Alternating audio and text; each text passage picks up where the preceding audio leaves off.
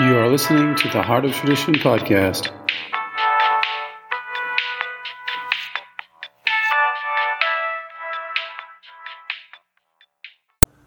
Hello, I want to talk today about magnesium and um, autism. Uh, there's a lot of studies already out there on magnesium and autism, on magnesium and B six especially, and B six and the treatment of autism.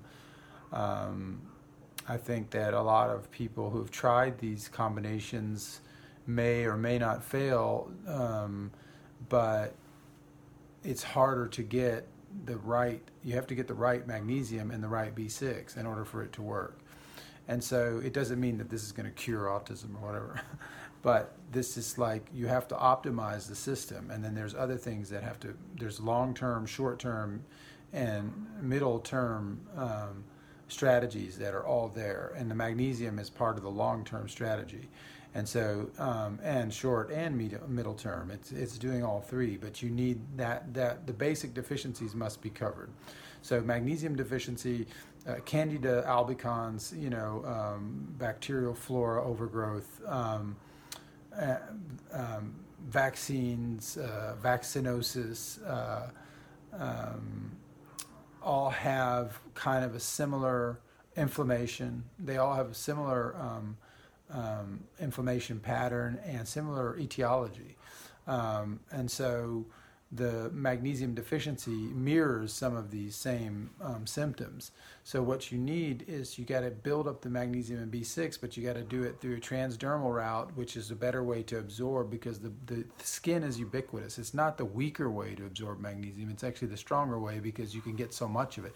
So you can go through the skin and you can get a, like you can dose up basically through the skin much more than you could through the, the, the, the, digestive system. Now, um, that is also because this is the system that was made to absorb the magnesium. It was built for that. I mean, if you even look at the ectoderm, which is where your nervous system is attached to, it's it's similar to your skin, and it's close to your skin. It's on the edge of your skin. And so the mesoderm, which is the muscular uh, um, um, part, I guess you could say, of the embryonic layers, um, this is where your digestive system is. So you're actually going not directly to where the magnesium is the most needed, which is into the nervous system, and you're going into this other system and hoping it'll get there or whatever. So you're actually going the long way to do the same thing. And then you also trigger the laxative mechanism, and the kidneys backfire, and a lot of people can't even handle that whole system. And so you have a lot of different types of things that you have to do to the magnesium to convince the body to take it and associate it with all these things.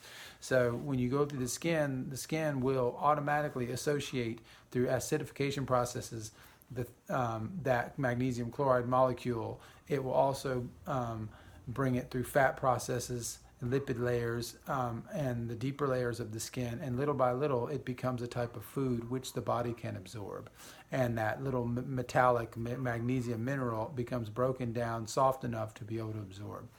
So there's an intelligence there. So if you have the right magnesium, you need the right B six now if you're going to do this. Um, and if you want to look up all the stuff on magnesium and B six for autism, it's kind of mind-blowing. There's tons of stuff on it already. But so B six, uh, you have to get the right kind. So, you know, you have the pills, but a daily form, life like life changes type of form of B six that you need is raw meat, raw high-quality meat. So the the best way to do that, I think, is to buy tuna and do it yourself instead of buying it at a sushi place where it's already been frozen. Do it yourself, and then you have this raw access to this B six vitamin. You know, make your own sushi, whatever. Another str- like way, which I find even more efficient, would be raw soy-free egg yolks, which can be added to um, uh, raw beef tartare. Um, or carpaccio or whatever, but the tartare can be made with capers and onions and pickles and stuff like that with the raw egg yolk mixed with um, raw soy-free egg yolk mixed with the the grass-fed meat um, or lamb from New Zealand or imported or whatever you can get, and chop that, dice that, and and you have this like powerball of vitamins. Now, we're not used to eating that as much in America, but in France, it's one of the biggest meals that you eat when you go out on a Friday night with your friends is tartare. You know, it's everywhere. So there is a little bit of a cultural adaptation that may need to happen. You may be able to just sear the edges so it looks different for you or whatever, but on the inside, it's It can't be heated. That's how the B six works. It's an active form of B six, and so this is what we need. Um, so this is very helpful. I mean, there was a nutrition researcher who figured this out from a child that had a lot of these symptoms and problems and, and wouldn't eat a lot of things he was given, and he just tried to see if he could eat this tartare. And he was a child, so it was like, oh, good luck. But because meat in, in and of itself doesn't have much of a taste, it's almost kind of sweet, especially if it's not, you know, soy-fed animals and all this stuff. But if it's a healthy grass-fed or imported lamb or whatever it is, meat, then um, it actually has not too much taste. And the child was able to take this little meatball in, and he took more of them after that. And and it kind of sparked uh, the nutrition researcher into realizing that this was the B six deficiency that he was touching on. So this is another way to get that done. Um, uh, also, some things I wrote about, you know, Candida albicans, you know, this bacterial overgrowth or whatever that's in the gut. This is associated with Um, Um, all sorts of gut flora problems from vaccines and other things, antibiotics and, you know, um, lack of fermented foods in the diet and the food supply and just a sterile type of food supply as well. Um, but it's also, um, in the case of autism, this Candida albicans is very um, widespread. And so this... Um, This is why antifungals work so great uh, for Candida, is because they're trying to reduce this this like wild bacteria that is going in the wrong place, and there's too much of it. You know, at a, at a, at a small level, it's it's it's actually healthy, but it goes too far and stretches too into too many areas, and so it becomes almost like its own little cancer.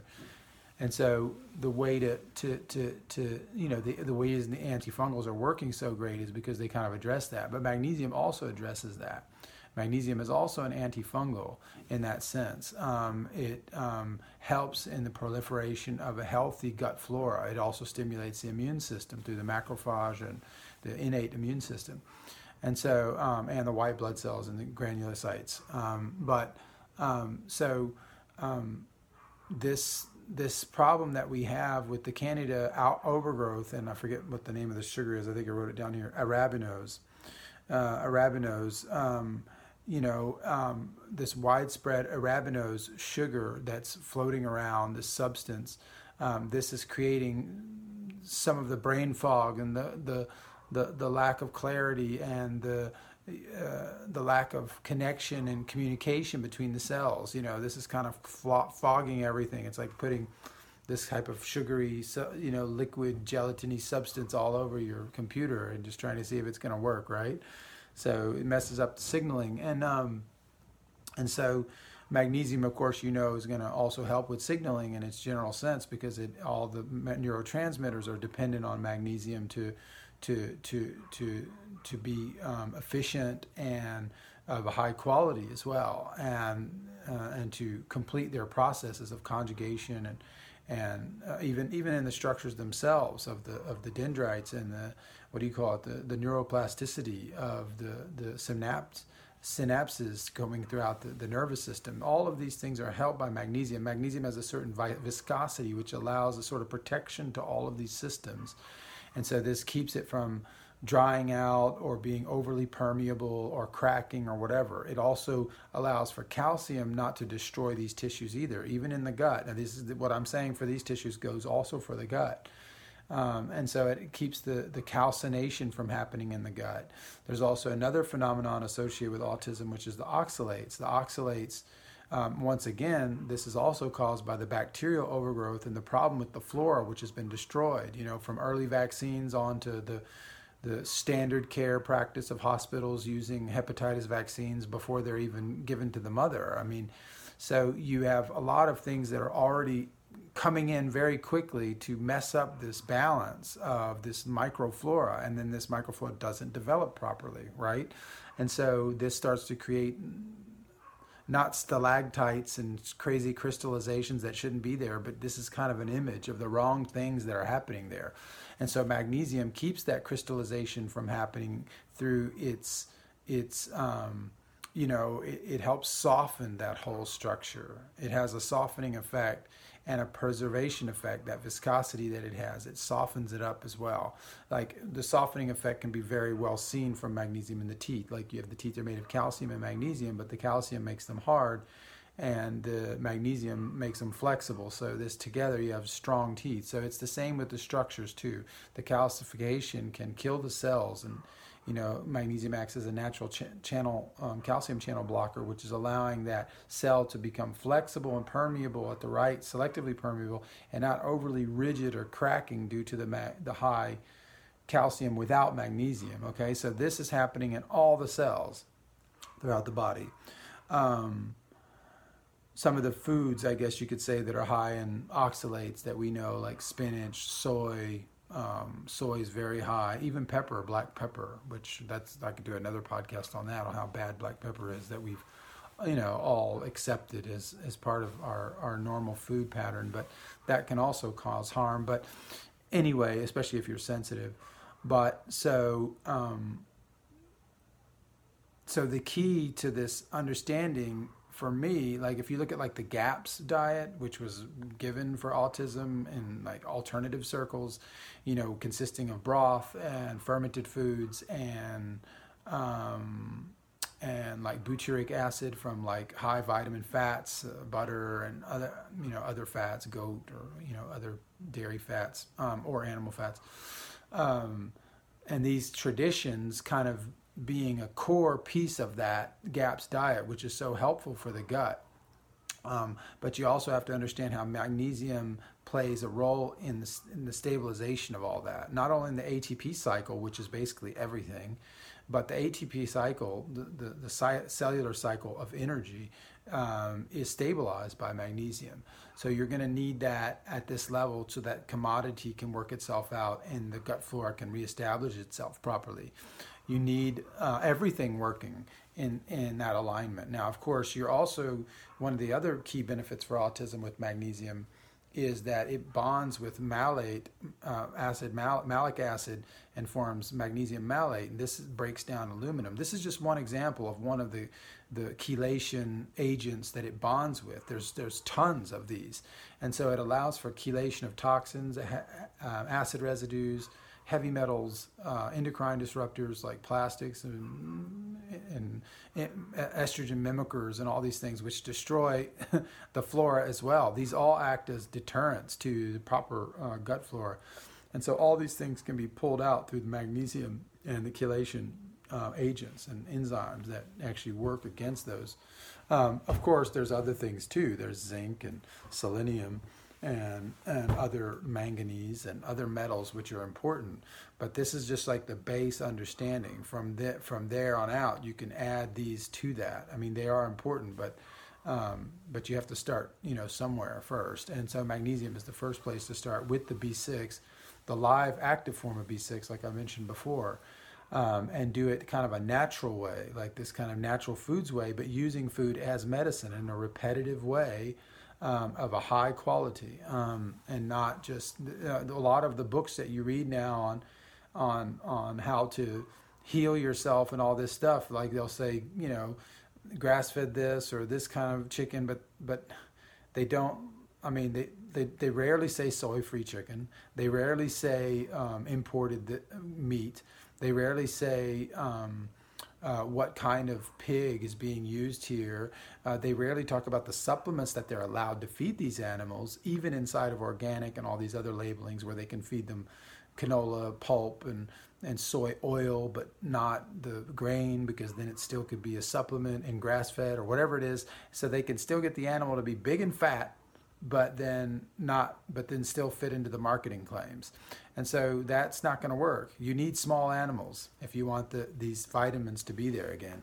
You can't just have these gargantuan pigs and these gargantuan animals. And so typically we have to find, we, we've got a long way to get ourselves out of there, but imports can really help in this category, especially lamb, which are very easy to find in all sorts of different shops, from Armenian, Ukrainian to Middle Eastern, Persian, and all these other types of shops. You can find a lot of these things. So there is a choice for everyone. You're not forced to eat the majority of chickens in America, which were highly fed, are highly fed in soy. Um, soy also contributes, like I said, to the oxalate problem. It contribute, contributes to the copper-zinc imbalance that we find in these same conditions. Um, and so we want to kind of like um, understand some of these principles. I want to see if there's anything else that Um, I had written here. There's also the glutamine antagonism that magnesium provides. It provides a glutamine antagonism, which allows for um, exactly how it works. Nobody actually knows, but uh, people postulate that it's basically lowering the acetylcholine. So it's basically allowing the cells to relax. There's like a, a relaxation part of this where the cells are not over reacting, and so this calms, like the calming, preserving, viscosity, all of these things are things I think of when I think of the magnesium, because they're all trying to heal, open up, uh, buffer, um, and allow a softening and a flexibility to come in, a flexibility at the structural level and also a flexibility through the viscosity at the the, the kind of, I guess you could say, lubrification level. So these things are all how that works, and in the gut as well. There's also an antibacterial factor in magnesium. It's almost like, imagine well-distributed minerals built into a, a lattice, and these minerals being these points of uh, activation of uh, granulocytes and activation of other enzymatic processes that the body needs, but also as antibacterial. You know, like the bottle of, of trans-oral magnesium is, you can use it in two hundred fifty million years, it never goes bad, and it's kind of like salt, not like a brine, like it, it has an antibacterial feature to it as well. So we want to distribute that around the body, and that's why magnesium is so ubiquitous. So that way we have a ubiquitous uh, immune system to some degree. You know, every but every part of the system is, has a small weapon, is armed, instead of just having the police that have the, the arms or whatever it is, to where that distri- well-distributed executive can allow for a better uh, resistance to disease without having to call the police all the time or whatever it is. You know, there's kind of like this well-distributed executive power in um, my understanding of how magnesium works, not only structurally as it's in every structure, but also like actively is viscosity. So these things can all help you in your understanding of, of autism. I think you can go further beyond this understanding into, um, um, you know, the antifungals, and also into homeopathy, which I think is amazing for that. And you have to realize that over time, we're going to try to move some of this aluminum and some of these toxins out. And over time, maybe five years, um, minimum, we can pull some of these things out and get these things back to a level where we're starting to get um, things back in order. So I think these things can be healed, but they take a multifaceted approach, not only for, I'm just talking about the body here, but also the emotional body. I know there's been a lot of work done with like everything from eurythmy to not, well, type of Occidental Tai Chi or things which help the emotional body to shape itself through graceful gestures and things like that. So there's other levels to healing this space, but it can be done. So always get the right stuff as far as the magnesium goes. I would also recommend cod liver oil uh, and vitamin K two, um, like in the form of emu oil. Uh, for for these cases, and allow that to, to really just work on all the deficiencies. And this is going to work, period, for everybody in a positive way, not only for fertility and libido and stamina and everything else, but it's going to also work for autism. So check those, that threefold remedy out. You can see that in our other videos. And then always come to um, get the right stuff for the magnesium. There's a lot of fake Zechstein out there, the Permian, ancient, whatever, says it's from wherever. But this comes, if it doesn't have the Zechstein Inside logo, it's not coming from Vindam in Holland, the actual city where um, the only source is from in Holland, the Zechstein Sea, the natural salt pillow formation. So don't be fooled. Pay the extra money. Instead of one dollar fifty a week, get it for three dollars a week. It's only twenty-five bucks for a two-month bottle. It um, it um, it comes in glass. There's no endocrine disruptors. It has the logo, and we have it at the heart of tradition dot com. So come check us out. Thanks.